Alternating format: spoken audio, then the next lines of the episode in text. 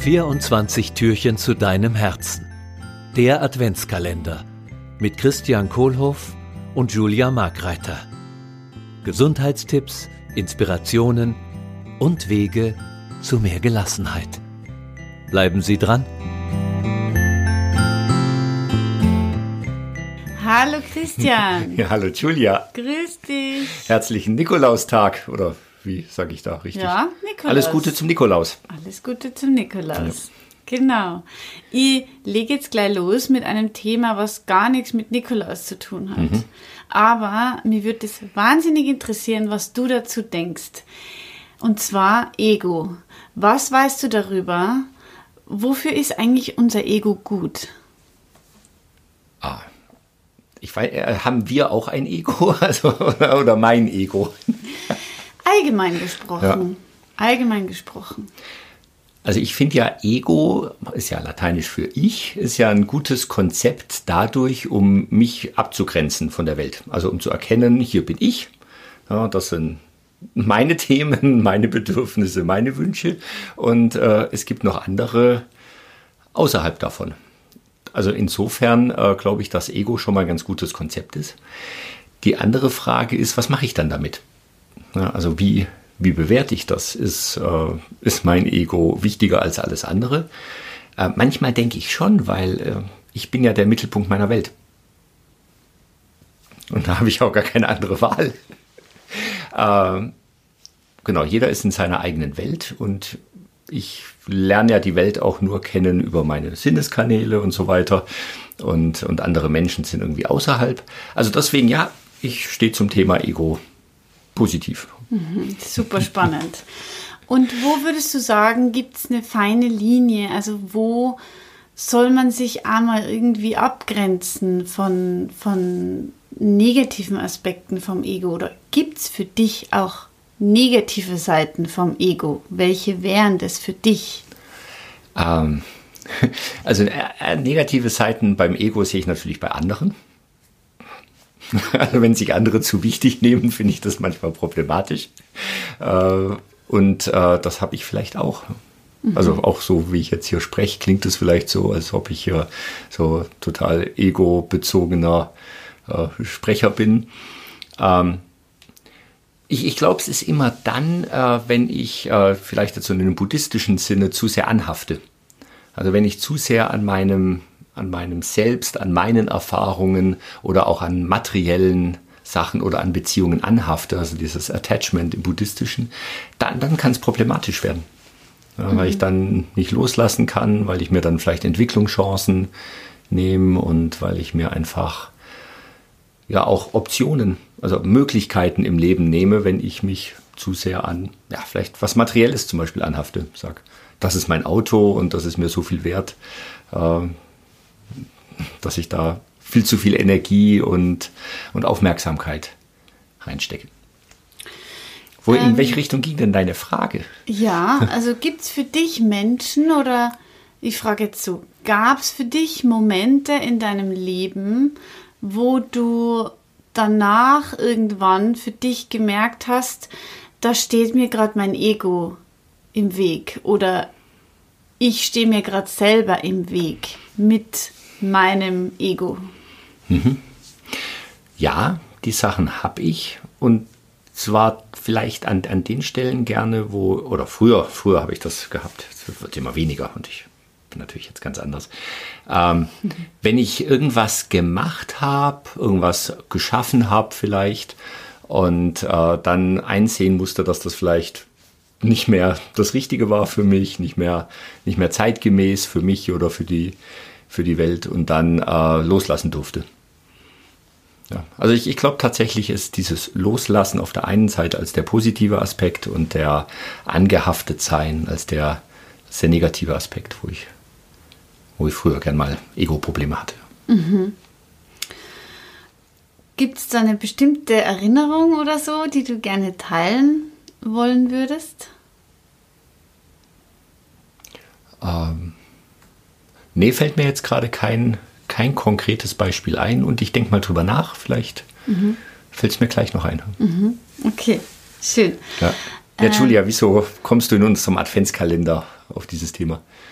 Ja, weil ich finde, also ich finde es schön, was du gerade gesagt hast. Ähm, es klingt sehr positiv alles. Ich sehe tatsächlich doch manchmal Themen bei mir, wo ich merke, ähm, dass ich einfach mich selber gerade, ich mich selber zu wichtig nehme gerade. Oder dass mir was traurig macht oder was verärgert macht. Und wenn ich dann mal so drüber nachdenke oder in mich hineinhöre, dann denke ich mir so, also was, was stört mich denn jetzt eigentlich so dran? Ist jetzt mein, mein Ego ein bisschen angeknackst, weil das in die Hosen gegangen ist? Oder, oder was ist denn eigentlich das Problem? Ja. Und oftmals merke ich bei mir, aber auch, wenn ich das jetzt mal so sagen darf, bei anderen Menschen, dass man so viel negative Emotionen, wie du gesagt hast, auch mal loslassen könnt, wenn man einfach mal sagt, na eigentlich ist ja wurscht. Ist das jetzt wirklich so wichtig? Brauche ich das jetzt unbedingt? Hätte ich jetzt das so dringend genau so erreichen müssen? Oder kann ich einfach sagen, ach, das wird schon werden, das wird, das wird super, auch wenn es jetzt gerade anders kommt. Also das ist ja dann das Vertrauen, dass es gut wird, äh, selbst wenn du was anders machst. Ja, oder wenn es anders kommt. Also, das ist halt so ein Thema von mir, das ist, fällt mir manchmal schwer. Ich habe manchmal genaue Vorstellungen.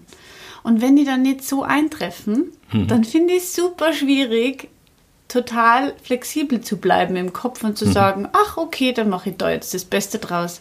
Im Nachhinein kann ich es dann schon, aber es war schon oft einmal so ein Stück Arbeit, an meinem Ego zu arbeiten, dass ich da so locker flockig sagen kann, passt, jetzt stelle ich mich auf die neue Situation ein. Und oft merke ich, dass mir da mein, mein Ego in erster Linie im Weg steht, dass es ein zu ungesundes Maß angenommen hat bei einem bestimmten Thema. Und was ist dann der Trick? Oder was, was ist jetzt heute in unserem Adventskalendertürchen drin? So der, der Trick, den du anwendest, um vielleicht loszulassen, um dein, dein Ego wieder in den Griff zu kriegen? Ja, dass ich einfach kurz, wenn ich richtig wutentbrannt bin zum Beispiel, weil heute,